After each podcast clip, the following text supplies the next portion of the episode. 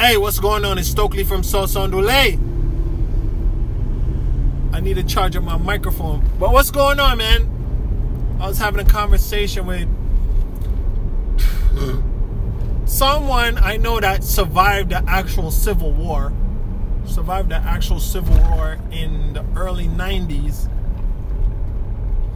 A lot of his people that he used to live next to became enemy combatants.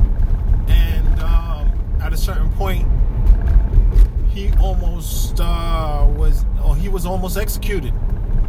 So, you know, and he had to flee. He had to flee his country. Thankfully, he's here now, you know, safe from that environment. So, you know, I was talking to him, you know, I talked to him a few times and he gives me a lot of insight into just how tough human beings can be, also how fragile they can be and how and you know how I can draw parallels from from a similar mindset even though I've never been through anything even an iota close to what he's been through. So you know the, the, the recurring theme or the recurring thought process is um is is about you know just just fear like fear it doesn't really you know it's a parameter that you live inside and and and and and, and um the unknown and insecurity and and, and, and taking risks and um, and shaking things up and whatever. You don't want to do that when you come from an environment where you know doing almost just existing or doing nothing at all would would cause you to suffer you know abuse torture violence whatever like a, a, toxic environment you didn't have to do anything wrong to get punished. Just exist. So now you're afraid to even operate outside of certain parameters. Like you're you're afraid to to to to speak up. You're afraid to to take a risk take a chance on things because you're so maybe used to um, abject conditions that you're like, you know what? Let me not even take the risk. I have a secure condition right now. Let me just stick with that. I don't. I don't want to. I don't want to get burned again. So let me just stay here and, and, let me just do this. Let me, you know, and, and, and it's, it's limiting, and it's self-destructive. It can it can become self-destructive also. But you know, limitations are a good thing sometimes you know, limitations are good things sometimes, especially when they're self-imposed. Uh, when they're self-imposed, that's the only one that's good, actually. Uh, I mean, if you can't self-control, then then we gotta impose external forces. You know, but um, using the government or whatever authority is authorized to do that.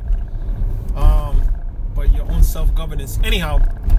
So you know, this gentleman, he's very talented, very skilled.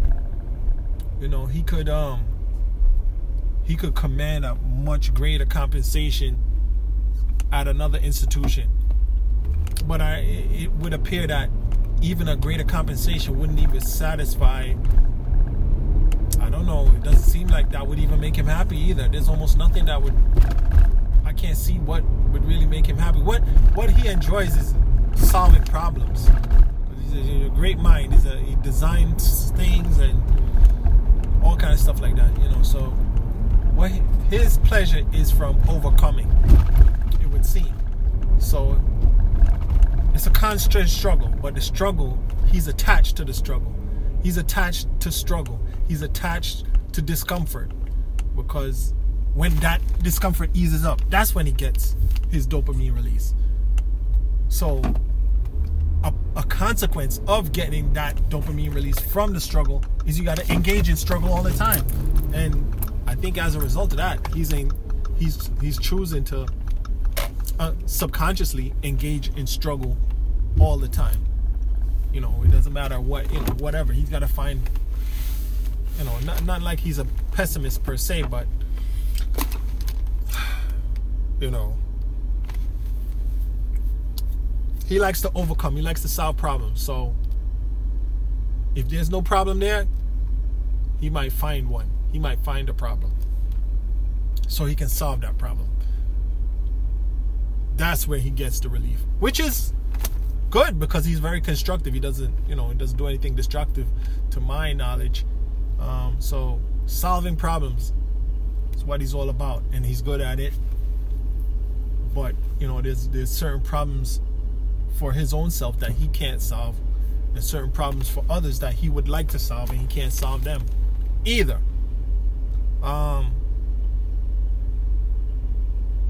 but the problems he always want problems really ultimately. Not not not overtly in a drama based kind of sense but the problems are uh, the problems are the are the, are the uh, I don't know what you call it. What, what, what you call it? The precursor the, the prelude? The, the problems are the prelude to the solution. The problems are the prelude to the to the release to the drug release to the dopamine release so it's, it's part of the problem it's like you gotta smoke to get high like you gotta cough and choke to, in order to get high. It's like you gotta drink alcohol in order to get high, or you know, like abuse the disgusting taste of alcohol. You gotta endure that just to get drunk, or whatever the case may be. You know, so the problems are just part of the process. Um, but I don't know. Anyhow, I gotta go. Got something important to do. Yeah. Thanks for listening.